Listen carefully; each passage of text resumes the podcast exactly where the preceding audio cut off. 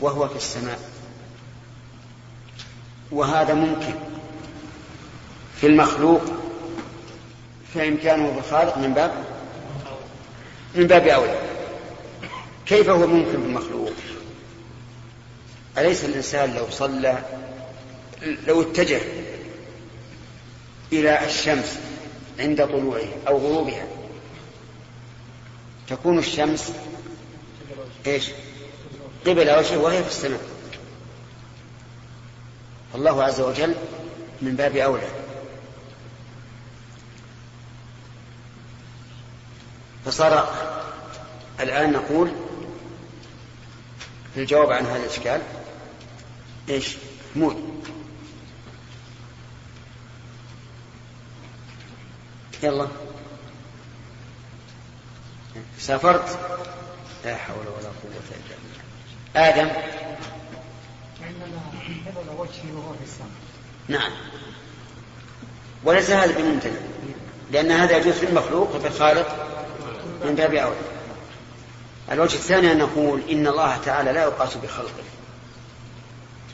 فهب أن المخلوق لا يمكن أن يكون عاليا وهو بين يدي الإنسان. فالخالق لا يمكن أن يقاس بالمخلوق. الوجه الثالث أن هذا من المتشابه. وعندنا نصوص محكمة تفيد علو الله عز وجل بذاته. وأنه وسع كرسيه السماوات والأرض. فرب وسع كرسيه السماوات والأرض لا يمكن أن تحيط به الأرض. وبهذا يبطل قول, قول من قال إن الله معنا بذاته في كل مكان. نعم. والله أعلم. ها؟ لا. أبدا. مضبوطة. كم المغرب عليه؟ المغرب على شو اسمه؟ أربعة وثلاثة دقيقة. أربعة وثلاثين. وثلاثين؟ أربعة ونصف لا أربعة وثلاثين يعني. على أربعة. إيه؟ على نصف وثلاث دقائق. عندي. سلام. ما في ما في نعم. ها؟ ما في اي غدا. شهر ها؟ اي اي الخاتم. يعني بالغيب لا ما هو ما في سؤال؟ ما في شيء. ما في سؤال؟ ما في سؤال. انتهى. السلام عليكم. ما في الصباح ان شاء الله ها؟ الله يسلمك رسالة بندر عنده نعم. بندر عنده الشغل لا ما هي هذه؟ مزين بس. يعني رسالة. ما هو ما مريض لا لا بس رسالة. طيب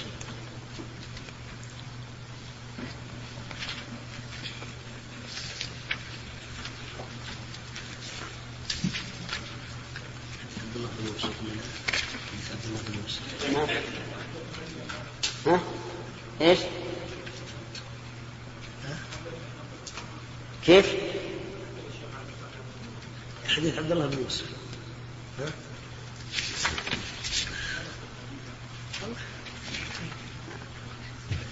عبد الله بن يوسف بسم الله الرحمن الرحيم. قال الإمام البخاري في صحيحه في كتاب الصلاة باب حك البزاق باليد من المسجد. حدثنا عبد الله بن يوسف قال أخبرنا مالك عن نافع عن عبد الله بن عمر أن رسول الله صلى الله عليه وسلم رأى بصاقا في جدار القبلة فحكه ثم أقبل على الناس فقال إذا كان أحدكم يصلي فلا يبصق قبل وجهه فإن الله قبل وجهه إذا صلى.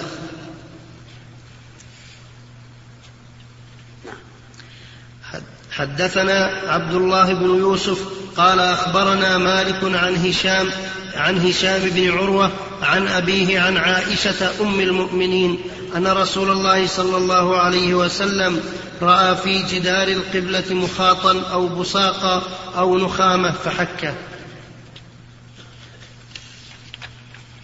سبق لنا أن الرسول صلى الله عليه وسلم أخبر بأن الله تعالى بينه وبين القبلة وبينا أن هذا لا ينافي ما ثبت من من علوه جل وعلا لأن الله ليس كمثله شيء في جميع الصفات.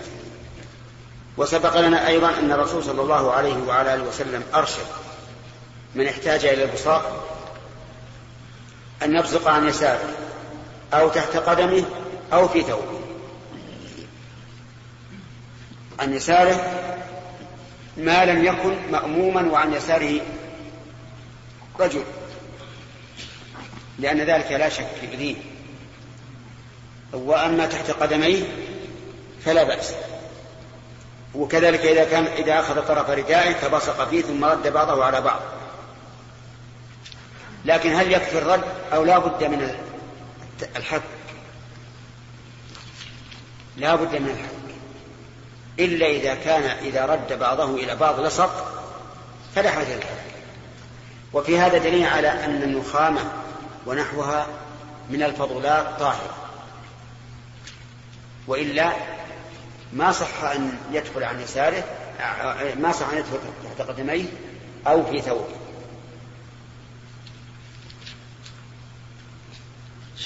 وهكذا جميع فضلات الإنسان طاهرة كالريق والبصاق والمخاط والعرق وماء الجروح وما أشبهها إلا ما خرج من السبيلين. فما خرج من السبيلين فإنه نوعان طاهر ونجس. الطاهر الريح والمني والنجس البول والمذي والغائط. نعم. الآن في هذا الزمان شيخ المساجد مفروشة يعني. فلو أن الإنسان بصق على الفرشة؟ وكثر لاتسخت صحيح. الآن ما فيه إلا الثوب. إيه نعم. يبصق في الثوب وإذا خرج غسله أو من دي مثل الثوب. المنديل مثل الثوب. نعم. كيف؟ إي نعم يمكن رمي. نعم. هامل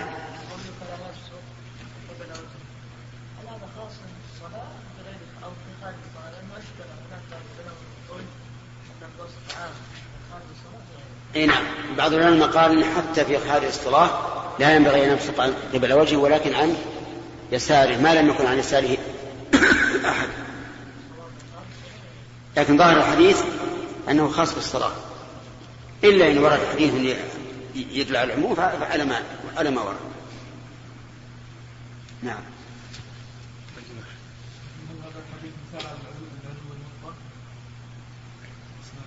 كيف؟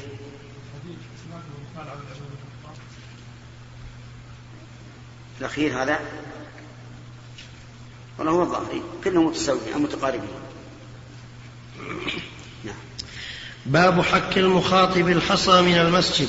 وقال ابن عباس إن وطئت على قدر رطب فاغسله وإن كان يابسا فلا.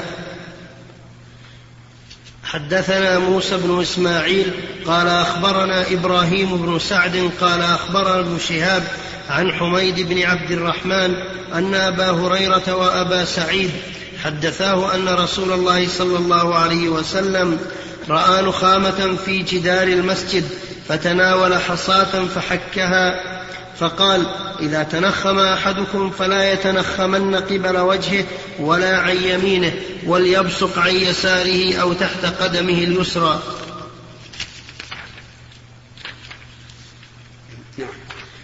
باب باب لا يبصق عن يمينه. اليسرى هنا دليل على أن اليسرى هي التي تكون للأذى. ولهذا من سوء الأدب أن بعض الناس إذا استنثر أمسك أنفه بيمينه. فنقول إذا استنثرت أمسك الأنف باليسار. من أجل إذا حصل أذى يكون في اليد, في اليد, في اليد اليسرى.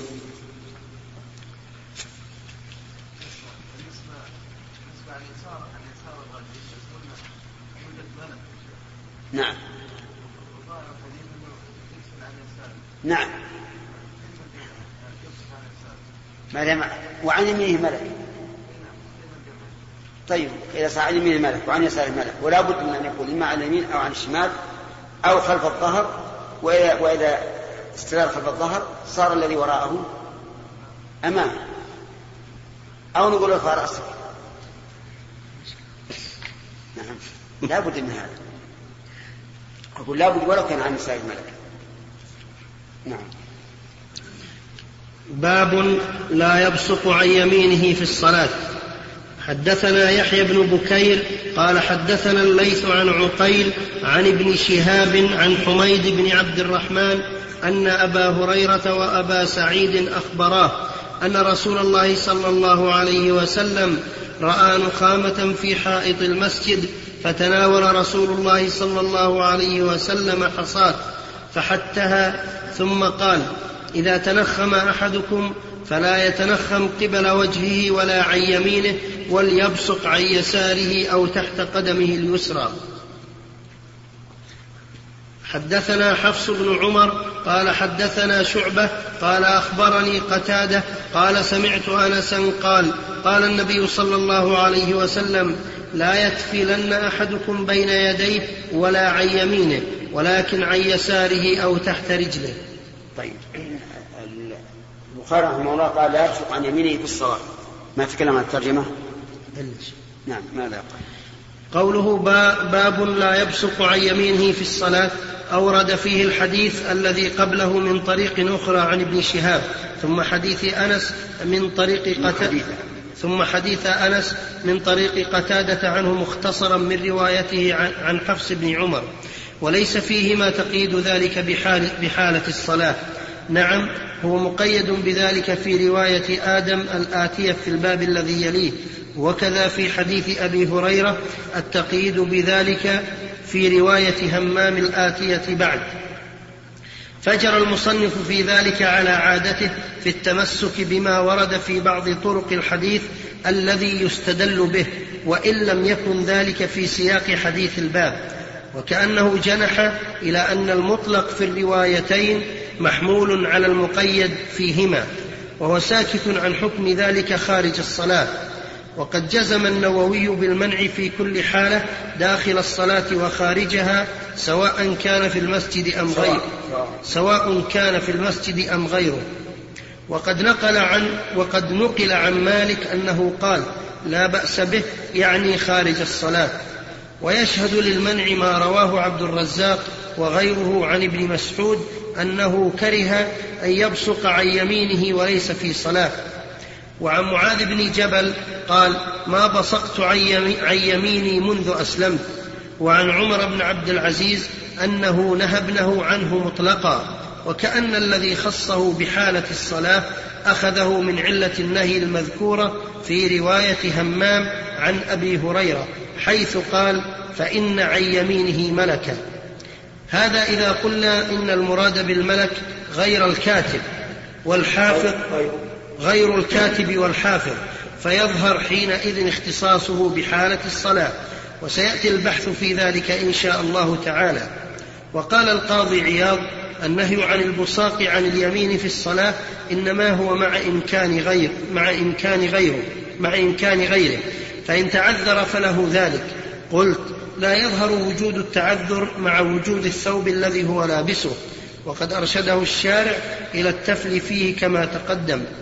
وقال الخطابي إن كان عن يساره أحد فلا يبزق في واحد من الجهتين لكن تحت قدمه أو ثوبه. قلت وفي حديث طارق المحاربي عند أبي داود ما يرشد لذلك فإنه قال أو تلقاء فإنه قال فإنه قال فيه أو تلقاء شمالك إن كان فارغا وإلا فهكذا وبزق تحت رجله ودلك وبزق تحت رجله ودلك. ولعبد الرزاق من طريق عطاء عن أبي هريرة نحوه. ولو كان تحت رجله مثلا شيء مبسوط أو نحوه أو نحوه تعين الثوب. ولو فقد الثوب مثلا فلعل بلعه بل فلعل بلعه أو فلعل بلعه أولى من ارتكاب المنهي عنه. والله أعلم. تنبيه. أخذ المصنف كون حكم النخامة والبصاق واحدا من أنه صلى الله عليه وسلم رأى النخامة فقال لا يبزقن فدل على تساويهما والله أعلم. وعلى كل حال من الأدب أن لا يبصق الإنسان قبل وجهه هذا الأدب. ثم لا يبصق عن يمينه ثم عن يساره مطلقا. لكنه في الصلاة أشد. أشد. لأن لأن الله قبل وجهه فإذا كان الله قبل وجهه ثم تنخم بين يدي الله عز وجل هذا سوء أدب عظيم. نعم. سليم.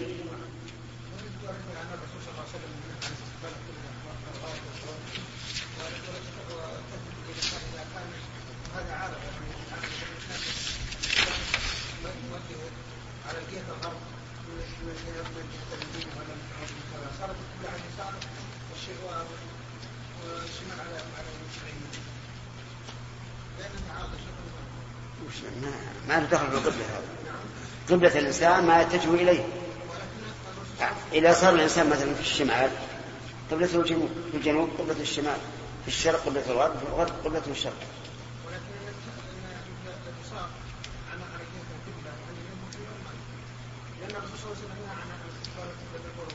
اي طيب. ما علشان هذا علشان الله قبل وجهه.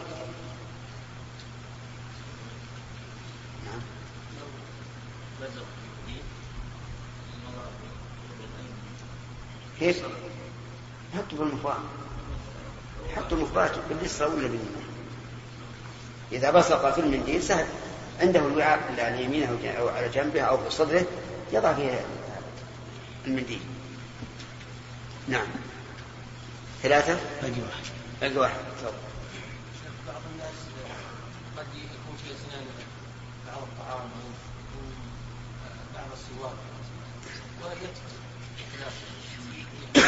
لا يثبت يطير التطير لا يثبت يطير التطير يعني ينفقه بالهواء بدون أن يكون معه ريح. وش ياخذ اي لا بأس. لأن هذا ما يعد تفلا ولا ولا بزاقا ولا نخامه نعم لو اخرجه بيده يا شيخ أبو حسن. لا بأس لكن أحيانا ما أحيانا ما يتيسر يدك أحيانا لا يتيسر. نعم. باب ليبزق عن يساره أو تحت قدمه اليسرى. حدثنا آدم قال حدثنا شعبة قال حدثنا قتادة قال سمعت أنس بن مالك قال قال النبي صلى الله عليه وسلم إن المؤمن إذا كان في الصلاة إن المؤمن إذا كان في الصلاة فإنما يناجي ربه فلا يبزقن بين يديه ولا عن يمينه ولكن عن يساره أو تحت قدمه. حدثنا علي قال حدثنا سفيان قال حدثنا الزهري عن حميد بن عبد الرحمن عن أبي سعيد أن النبي صلى الله عليه وسلم أبصر نخامة في قبلة المسجد فحكاها بحصاه ثم نهى أن يبزق أن يبزق الرجل بين يديه أو عن يمينه ولكن عن يساره أو تحت قدمه اليسرى. وعن الزهري سمع حميدا عن أبي سعيد نحوه نعم. باب كفارة البزاق في المسجد. حدثنا آدم قال حدثنا شعبة قال حدثنا قتادة قال سمعت أنس بن مالك قال قال النبي صلى الله عليه وسلم البزاق في المسجد خطيئة وكفارتها دفنها. قوله عليه الصلاة والسلام البزاق في المسجد خطيئة يدل على تحريم ذلك. وقول كفارتها دفنها يعني أن الإنسان إذا بصق في المسجد فإنه يدفنها وبذلك, وبذلك يكون مكفرا لها. وهذا إذا كان الدفن يزيلها. أما إذا كان لا يزيلها فإنه لا فائدة. كما لو كان الأرض مفروشة بحصى وكانت النخامة كبيرة فهذا لا يزيل بل لا بد من رفعها نهائيا. وقد ظن بعض العلماء أن أنه يجوز البصاق في المسجد وقال لأن الرسول صلى الله عليه وعلى آله وسلم قال كفارة دفنه ونقول هذا دليل هذا دليل عليكم وليس دليل لكم. لأن قوله وكفارتها يدل على أنها معصية تحتاج إلى كفارة. وإلا لقلنا كل ذنب فيه كفارة فليس بمحرم وهذا لا يقول أحد. هل الظهار حرام ولا حلال؟ مع أن فيه كفارة. الحنث في اليمين حلال ومع ذلك فيه فيه كفارة فلا تلازم. نعم. الله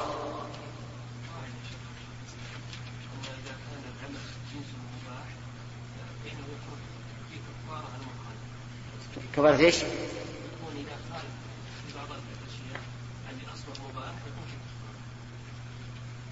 نعم. أي نعم. احترازا من, من القذف مثلا. القذف ما فيه كفارة. الغيبة ما فيها كفارة ها؟ إيش؟ اي لا ما الظهار هو المنطبق تماما على القاعدة لأن لأن الظهار تشبيه الإنسان زوجته بما تحرم عليه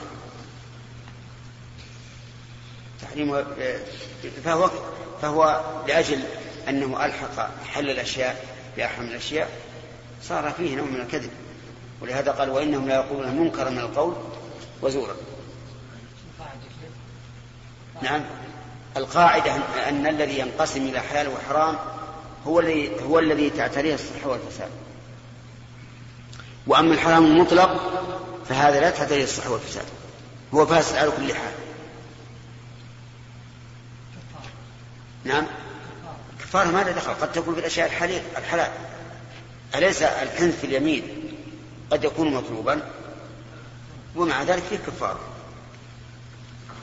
لكن الشيء الصحيح والفاسد لا يمكن يوصف الشيء بالصحة والفساد إلا إذا كان بعضه حلال يعني ينقسم إلى حلال وحرام. ولهذا لما قيل إنكم إذا قلتم إن الوضع إن أن الطلاق في الحيض حرام ولا يصح ورد عليهم الظهار قالوا حرام ومع ذلك يلتزم الكفار. فالجواب أن الطلاق منه مباح ومنه حرام بخلاف الظهارة فكله حرام. نعم.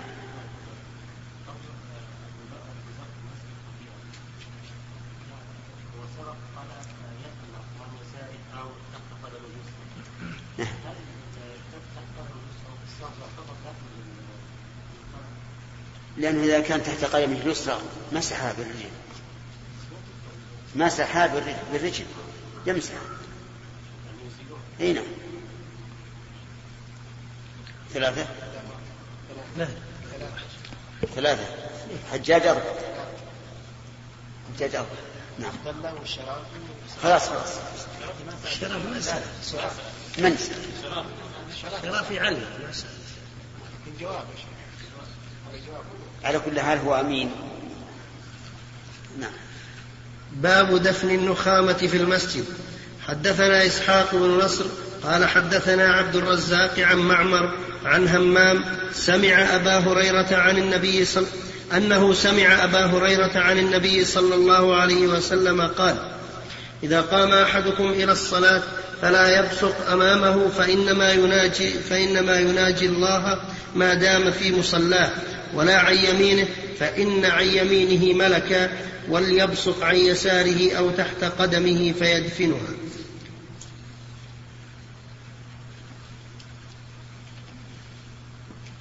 هذا الإرادة اللي أرادها الأخ. فإن على عن يمينه ملك وليبصق عن يساره. قالوا كيف؟ إذا بصق عن يساره فعلى يساره ملك أيضا عن اليمين وعن الشمال قائد. لكن الجواب أنه لا بد من هذا. نعم. خلاص. حديث واحد يا مصطفى. باب إذا بدره البزاق فليأخذ بطرف ثوبه. حدثنا مالك بن إسماعيل قال حدثنا زهير قال حدثنا حميد عن أنس أن النبي صلى الله عليه وسلم رأى نخامة في القبلة فحكها بيده ورؤي منه كراهية. أو رؤي كراهيته لذلك وشدته عليه. وقال إن أحدكم إذا قام في صلاته فإنما يناجي ربه أو ربه بينه وبين قبلته فلا يبزقن في قبلته ولكن عن يساره أو تحت قدمه ثم أخذ طرف ردائه فبزق فيه ورد بعضه على بعض قال أو يفعل هكذا.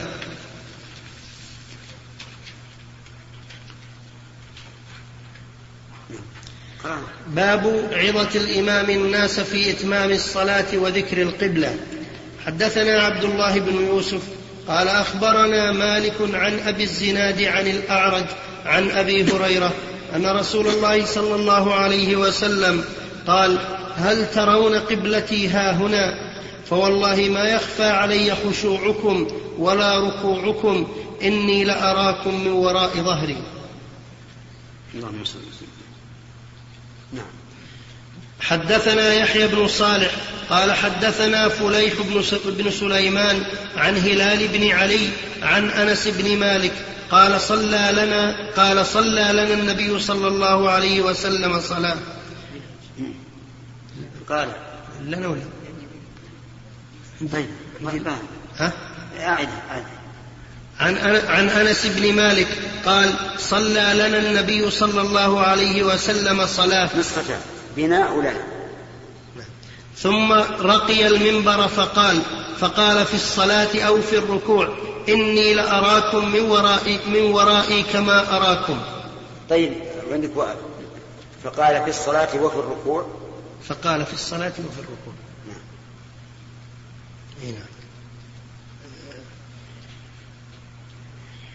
طيب ماشي. باب هل يقال مسجد بني فلان؟ حدثنا عبد الله بن يوسف قال أخبرنا مالك عن نافع عن عبد الله بن عمر أن رسول الله صلى الله عليه وسلم سابق بين الخيل التي أضمرت من الحفياء وأمدها ثنية الوداع. وسابق بين الخيل التي لم تضمر من الثنية إلى مسجد بني زريق وأن عبد الله بن عمر كان في من سابق بها. الشاهد قوله مسجد بني زريق. وهذا من الأمور التي تنبغي أن تسمى المساجد لأن ذلك أقرب إلى الاهتداء إليه. لكن بماذا نسميها نسميها بما يناسب إما باسم الحي وإما أن نسميها باسم إمام الأئمة مسجد فلان أو بقبيلة من القبائل أو ما أشبه ذلك. المهم أن يجعل لها علم تعرف به. نعم.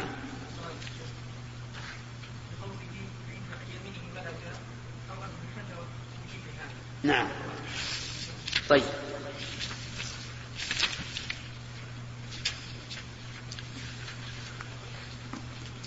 قوله فإن عن يمينه ملكا. تقدم أن ظاهر أن ظاهره اختصاصه بحالة الصلاة. فإن قلنا المراد بالملك الكاتب فقد استشكل فقد استشكل اختصاصه بالمنع فقد استشكل اختصاصه بالمنع مع أن عن يساره ملكا آخر. وأجيب باحتمال اختصاص ذلك بملك اليمين تشريفا له. وتكريما.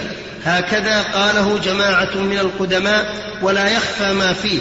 وأجاب بعض المتأخرين بأن الصلاة بأن الصلاة أم الحسنات البدنية فلا دخل لكاتب السيئات فيها ويشهد له ما رواه ابن أبي شيبة من حديث حذيفة موقوفا في هذا الحديث قال ولا عن يمينه فإن عن يمينه كاتب الحسنات. كاتبا فإن عن يمينه كاتب الحسنات وفي الطبراني من حديث أبي أمامة في هذا الحديث فإنه يقوم بين يدي الله وملكه عن يمينه. ملكه. وملك وملك وملكه عن يمينه وقرينه عن يساره. انتهى. فالتفل حينئذ إنما يقع على القرين وهو الشيطان. ولعل ملك اليسار حينئذ يكون بحيث لا يصيبه شيء من ذلك أو أنه يتحول في الصلاة إلى اليمين والله أعلم. الله أعلم. على كل حال مثل هذه المسائل السلامة فيها أن نقول كما قال الرسول عليه الصلاة والسلام ولا نعلم. نقول قال عن يمينه ملكا وسكت عن اليسار فنسكت.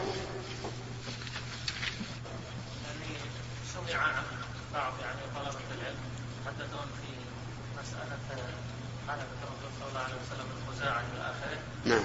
قالوا هذا سلم الاستدلال بها لانهم كفار بدليل أن قائلهم لما جاء يشتكي إلى النبي صلى الله عليه وسلم قال في ارجوزته هم قتلون ركعا وسجدا نعم. فما هو الصحيح في هذه؟ لا الصحيح الأول.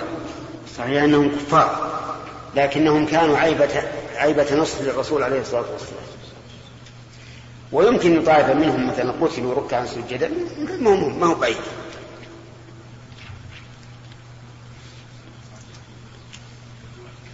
ها؟ وبعد القائمة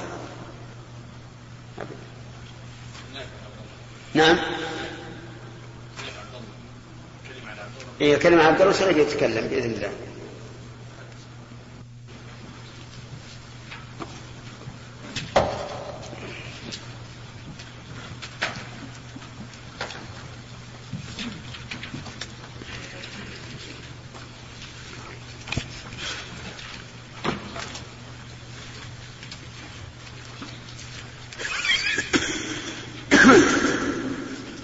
بسم بالله بسم الله الرحمن الرحيم. والصلاة والسلام على نبينا محمد وعلى آله وصحبه أجمعين. قال الإمام البخاري رحمه الله تعالى في كتاب الصلاة من صحيحه باب القسمة وتعليق القنو في المسجد. قال أبو عبد الله القنو العظ والاثنان قنوان والجماعة أيضا قنوان مثل صنو وصنوان. هذه في بعض النسخ. بعض النسخ غير موجودة. نعم. وقال إبراهيم عن عبد العزيز بن صهيب عن أنس رضي الله تعالى عنه قال أتي النبي صلى الله عليه وسلم بمال من البحرين فقال انثروه في المسجد وكان أكثر مال أتي به رسول الله صلى الله عليه وسلم.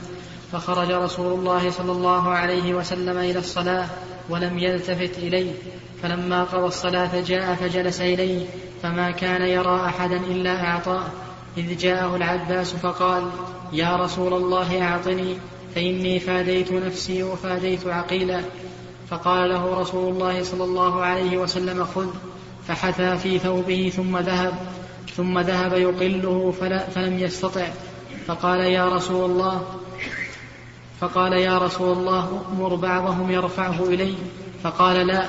قال فارفعه أنت علي. قال لا. فنثر منه ثم ذهب يقله فقال يا أمر بعضهم يرفعه علي.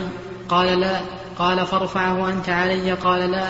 فنثر منه ثم احتمله فألقاه على كاهنه ثم انطلق. فما زال رسول الله صلى الله عليه وسلم يتبعه بصرا حتى خفى علينا عجبا من حرصه. فما قام رسول الله صلى الله عليه وسلم وثم منها درهم. بسم الله الرحمن الرحيم. هذا فيه دليل لما ذهب إلى المؤلف أو لما ترجم به وهو القسمة في في المسجد. ولم يذكر تعليق القنو لكنه ذكره في مكان آخر. وفيه دليل على جواز قول الإمام خذ ما شئت لكل واحد. وفيه أيضا دليل على أن النبي صلى الله عليه وعلى آله وسلم يرد ما لم يكن حقا ولو من أقرب الناس إليه. فإن العباس طلب منه أن يأمر أحدا يساعده فأبى. وطلب منه أن يساعده هو بنفسه فأبى. وهكذا يجب على الإنسان أن لا يقدم العاطفة على الشريعة والعقل. فإن العاطفة غير مأمونة ما أكثر ما ينعطف الإنسان في شيء ثم يرجع. لكن الشرع والعقل أساس متين. ليس فيه زلل ولا زيغ نعم. باب من دعا ما ذكر العتق تعليق القنوت في المسجد. شرح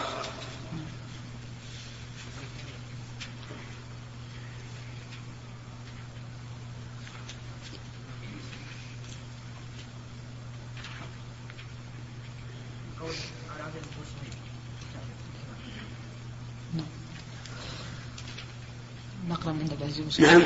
من عند عبد العزيز بن صهيب إيش؟ من عند قوله عن عبد العزيز بن صهيب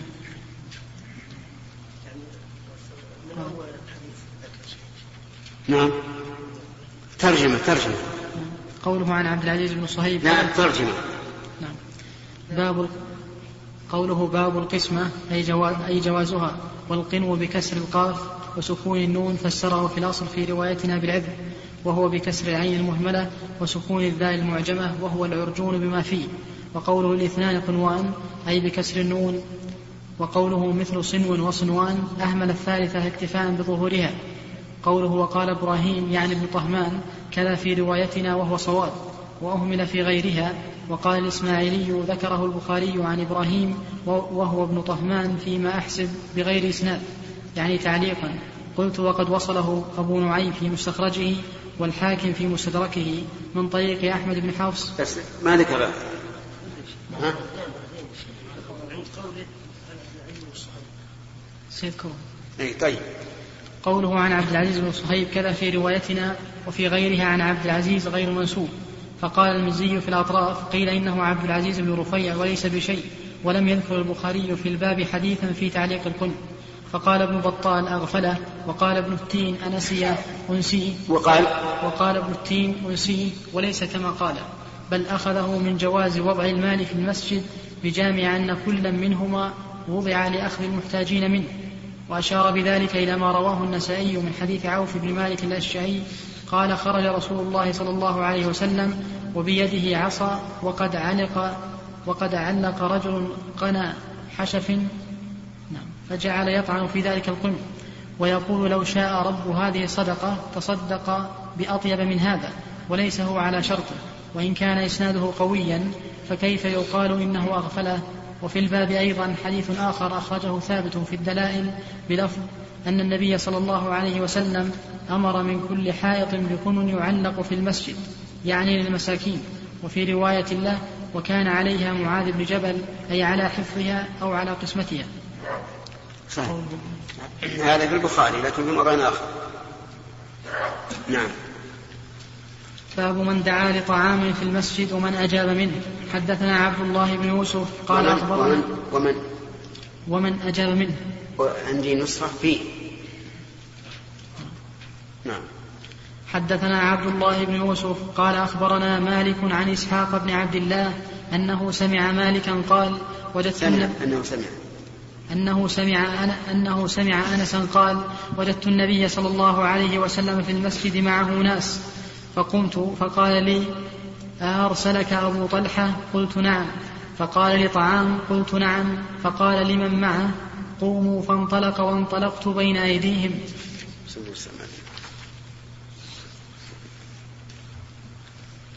باب القضاء واللعان في المسجد بين الرجال والنساء الحديث الأول لو أن العباس أخذ بعض ثم ترك ثم أخذ الباب نعم ما المعنى؟ الظاهر لا لا يكرر. الأخذ لا يكرر. لأنه لو فتح باب التكرار كان واحد يقضي على الباب كله.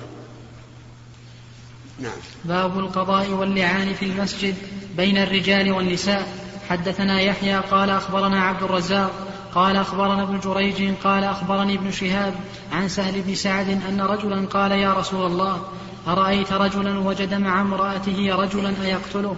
فتلاعنا في المسجد وأنا شاهد. القضاء في المسجد واضح يعني أن يجلس القاضي في المسجد ويقضي بين الناس. وهذا كان مأمولا به من قبل. وأما اللعان فهو التلاعن بين الرجل وزوجته. وسببه قذف الرجل امرأته بالزنا. فإذا فعل فإن أقرت المرأة ثبت الحد عليها. وإن أنكرت قلنا له البينة أو حد في ظهرك أو لعن. فإن لم يجد بينة ولاعن سقط الحد. واللعان يقول أشهد بالله لقد زنت زوجتي هذه أو يسميها. ويقول في الخامسة وأن لعنة الله عليه إن كان من الكاذبين. وترد هي فتقول أشهد بالله لقد كذب زوجي فيما رماني به من الزنا وتقول في الخامسة وأن غضب الله عليها إن كان من الصادقين. فإذا تم اللعان حصلت حصلت الفرقة بينهما على وجه التأبيد. ولهذا مر علينا في المحرمات بالنكاح إلى الأبد الملاعنة على الملاعنة على الملاعن نعم المسلم اذا دعي إلى وليمه هل يجوز له يفهم من هذا الحديث انه يجوز له ان ياخذ معه غيره بدون ان يستاذن صاحب الدعوه؟ إي نعم. لكن إذا كان لم يعلم قبل الوصول إلى البيت فإنه يستأذن صاحب البيت. يقول أنا ومن معي.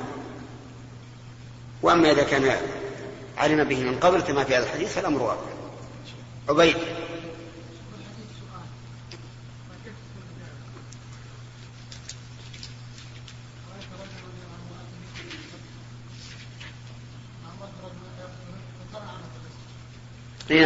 هذا الحديث مختصر. يعني ذكر البخاري منه الشاهد فقط. والجواب عنه من جهة الحكم الشرعي أن يقال إذا وجده على امرأته لا مع امرأته عليها والعياذ بالله جامعها فله أن يقتله.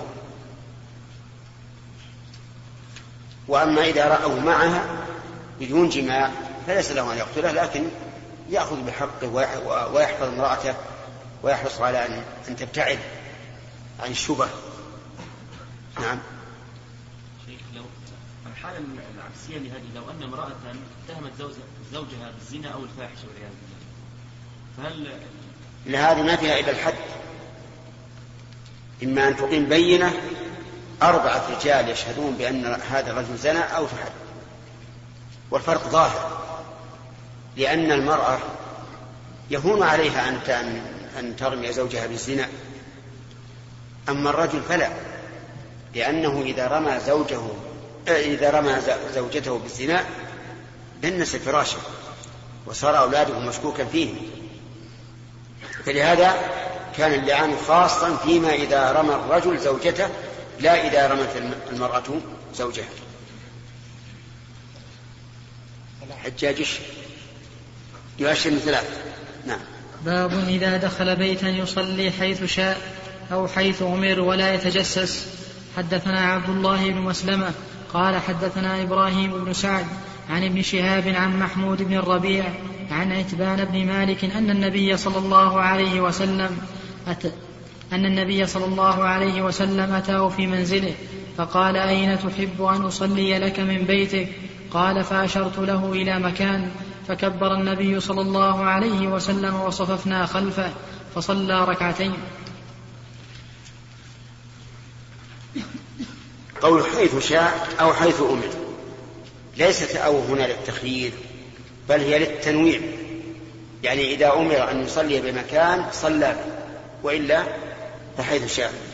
ولا يتجسس. معنى يتجسس يدخل هذا هذه الحجرة وهذه الحجرة ويقول أين أين تريد أن أصلي؟ ولكن يقف حتى يؤذن له فيقال صلها هنا فإن لم يؤذن له بشيء معين صلى حيث شاء لكن لا يتجسس يدخل كل حجرة. لأن يعني الناس لا يرضون أن بيوتهم تكون أمام أعين الناس. ولعل القصة تأتي بأطول من الحديث اللي بعدها. باب المساجد في البيوت. وصلى البراء بن عازب في مسجده في داره جماعة. حدثنا سعيد بن عفير قال حدثنا الليث قال حدثني عقيل عن ابن شهاب قال أخبرني محمود بن الربيع أخبرني محمود بن الربيع الأنصاري أن عتبان بن, مالك وهو من أصحاب رسول الله صلى الله عليه وسلم ممن شهد بدرا من الأنصار أنه أتى رسول الله صلى الله عليه وسلم فقال يا رسول الله قد أنكرت بصري وأنا أصلي لقومي فإذا كانت الأمطار سال الوادي الذي بيني وبينهم لم أستطع أن آتي مسجدهم فأصلي بهم. وددت يا رسول الله أنك ووددت يا, ووددت يا رسول الله أنك تأتيني فتصلي في بيتي فأتخذه مصلى. قال فقال له رسول الله صلى الله عليه وسلم سأفعل إن شاء الله. قال عتبان. فغدا, فغدا رسول الله صلى الله عليه وسلم وأبو بكر حين ارتفع النهار.